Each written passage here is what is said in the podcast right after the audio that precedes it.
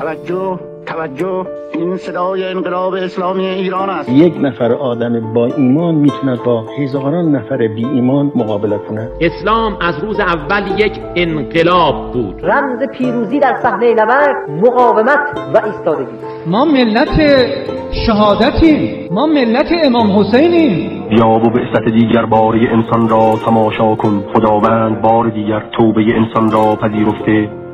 این ملتی است که خدای متعال اراده کرده که این ملت رو پیروز کنه شما به رادیو روایت گوش می‌کنید صدای خانه طلاب جوان سلام شما قسمت چهارم پادکست روایت کرونا رو گوش می‌دید که تو تاریخ 5 بهمن 1399 تو شرایطی که واکسن ایرانی کرونا در حال طی کردن مراحل تست بالینی خودش هست ضبط شده.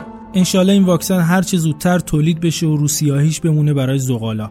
تو مجموعه روایت کرونا به خاطرات انسانهایی گوش میدیم که در دوران حجوم ویروس کرونا و وجود فضای ترس و وحشت تو کشور پا پیش گذاشتن و به کمک مردم رفتن و هر جایی که نیاز بود حضور پیدا کردند.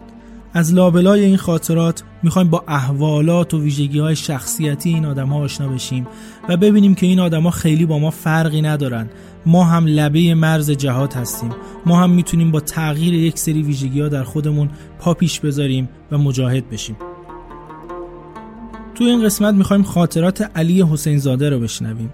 علی 29 سالشه یعنی متولد سال 1370 تو سن 18 سالگی ازدواج کرده و الان دو تا دختر و یه پسر داره. اصالتا اهل بهشهر از توابع استان مازندران هست و از سال 86 وارد حوزه علمیه شده. و تو دوران کرونا برای خدمت به قصالخونه بهشت معصومه می‌رفته. روز اول کاریمون بود که باید می‌رفتم داخل قصال خونه و کمک می‌کردم به بچه ها تقریبا تو کل عمرم شاید مثلا مرده بدون کفن یک نفر فقط دیدم.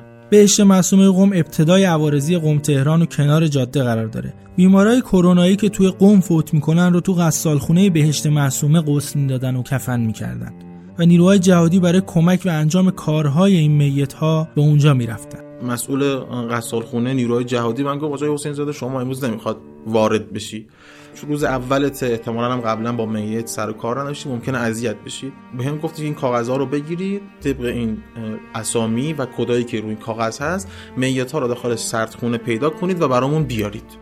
یک کاغذ کوچیک داده بودن. الان دیگه من تو ذهن خودم داشتم تصور می‌کردم که الان قراره من وارد یه محیطی بشم که یک عالمه داخلش میت هست و قرار بین این میت ها چند تا میت رو پیدا کنم و بیارم برای شستن.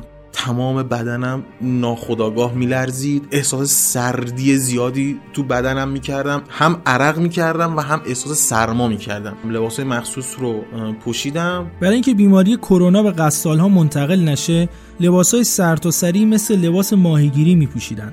لباسایی که جنسشون هم جنس پلاستیک چکمه است. رفتم به سمت سردخونه. خب یه چند قدمی راه بود تو خود همین فضا. دیگه تو دلم التهاب بود. خیلی شور و استرس و اینها. یه ورودی کوچیکی داشت که فقط تقریبا میشه یه تخت می‌تونست بره و بیاد. من دقیقا اول سردخونه ایستادم.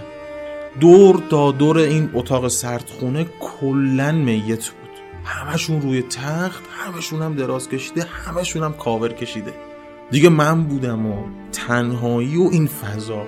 کاشی های کوچیک سفید رنگ کنار هم چسبیده شده بود تا سقف رفته بود. یه نور کمی از پنجره سردخونه وارد شد و فضا نیمه تاریک بود. از همه بدتر صدای اون فن شدیدی بود که برای تهویه اون فضا استفاده شده بود. دیگه یه چند قدم رفتم جلو انقدر ترس به من غلبه کرده بود یادم رفته بود الان با چه کار کنم. تقریبا اومده بودم وسط سردخونه.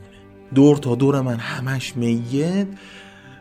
خدا رو واقعا شکر می‌کردم که اینجا درب نداره. ولی اگر درب داشت هی میترسیدم که نکنه این در الان بسته بشه. یه چیزی اومد تو ذهنم. گفتم علی تک تک اینا هر کدومشون زنده بشن چی ازت می‌خواد چه انتظاری ازت داره نکنه چند ثانیه دیگه تو جای اینها باشی و همون انتظاری که اینها الان از تو دارن تو داشته باشی.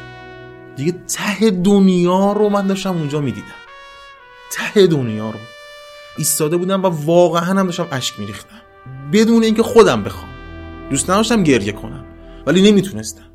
علی آقای روایت ما برخلاف کارها و مسئولیت‌های سنگینی که به عهده می‌گیره روحیه حساس و عاطفی داره و این تضاد بین روحیاتش و کارهاش برای دوستانش جذابه. خب کاغذ رو دیدم طبق اسم فامیلی حالا با همون حالت قشنگ گریه کرده بودم ترس داشتم تنم میلرزید احساس سرما می‌کردم عرقم کرده بودم یه بوی کاملا متفاوتی داخل خود سردخونه به مشامم می‌رسید که واقعا اون بوه تمام موهای تن منو سیخ کرده بود. یه خاصه من با نوک انگشتم این کاوره رو این طرف اون طرف می‌کردم اسم تطابق می‌دادم فکر کنم دو دور یا سه دور منی 25 تا میت رو رفتم که این 4 5 تا میت رو پیدا کنم. ولی مطمئن بودم که میت رو می‌دیدم اسمش رو میخوندم اسمش هم تطابق میدم ولی نمیفهمیدم که این همون میت. چون واقعا حال خودم نبودم. دو دور یا سه دور من اون میتی که رو کاغذ نوشته بود رو پیداش کردم. خب الان این میت رو من روی این تخت دراز کشیده است و اینو بکشمش ببرمش برای غسل. کشیدمش نیومد دوباره دو دستی محکم کشیدمش بازم نیومد. دیدم که یه میت اومده روی تخت این میته. حالا من چیکار می‌کردم؟ بایستی می‌رفتم. این میته رو کاورش رو می‌گرفتم میکشیدمش که کاملا بیاد رو تخت خودش تا من این میته رو ببرمش. دیگه اونجا دیگه واقعا یعنی من مونده بودم. یعنی الان من باید چیکار بکنم؟ دیگه اولش نوک پای میتی که اومده روی تخت میتی که باید می‌برم تصور کردم کاور بالاشو قشنگ با نوک انگشتام کشیدمش بالا که وقتی دستم به پاش نخوره. اینجوری مچالش کردم کشیدمش این طرف این تخته آزاد شد. من تقریبا تخت آوردمش بیرون مسئول اون اومد. وای اصلا داری چیکار می‌کنی؟ چهار تا میت برام بیاری. حالا مثلا این بنده خدا حال و اوضاع منو نمی‌دونه. طبق قانون من دیگه سکته می‌کردم و میبردم.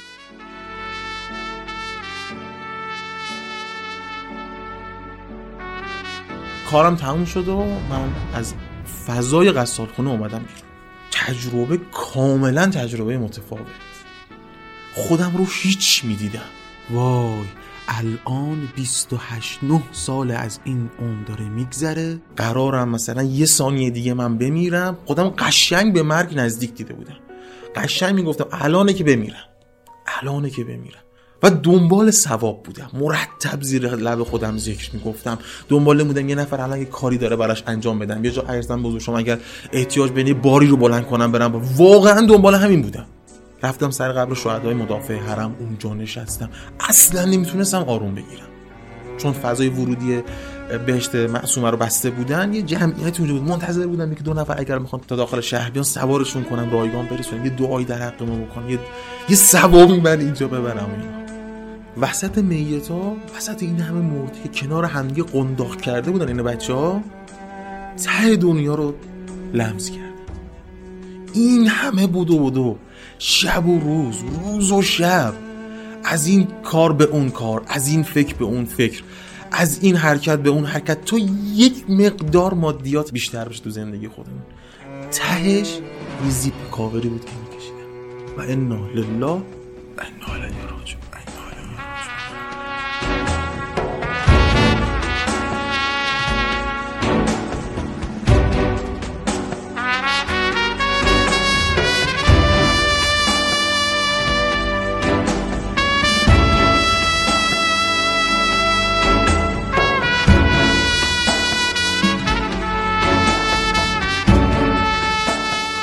هر کدوم از ما اگه روحیات علی رو داشتیم و اون شرایط رو تجربه کرده بودیم دیگه پامون رو اونجا نمیذاشتیم. ولی علی حسین زاده فردای اون روز ساعت هشت صبح جلوی در خونه بهشت معصومه حاضر شد و فقط خدا می‌دونه که توی دلش چه حالی داشته. قسمت چهارم روایت کرونا تموم شد با جستجو کردن کلمه رادیو روایت تو اینستاگرام می‌تونید ما رو پیدا کنید و اگه این پادکست رو دوست داشتید برای دوستان و آشنایان خودتون ارسالش کنید. نظرها و انتقادات خودتون رو به ما هدیه بدید و منتظر قسمت های بعدی روایت کرونا باشید.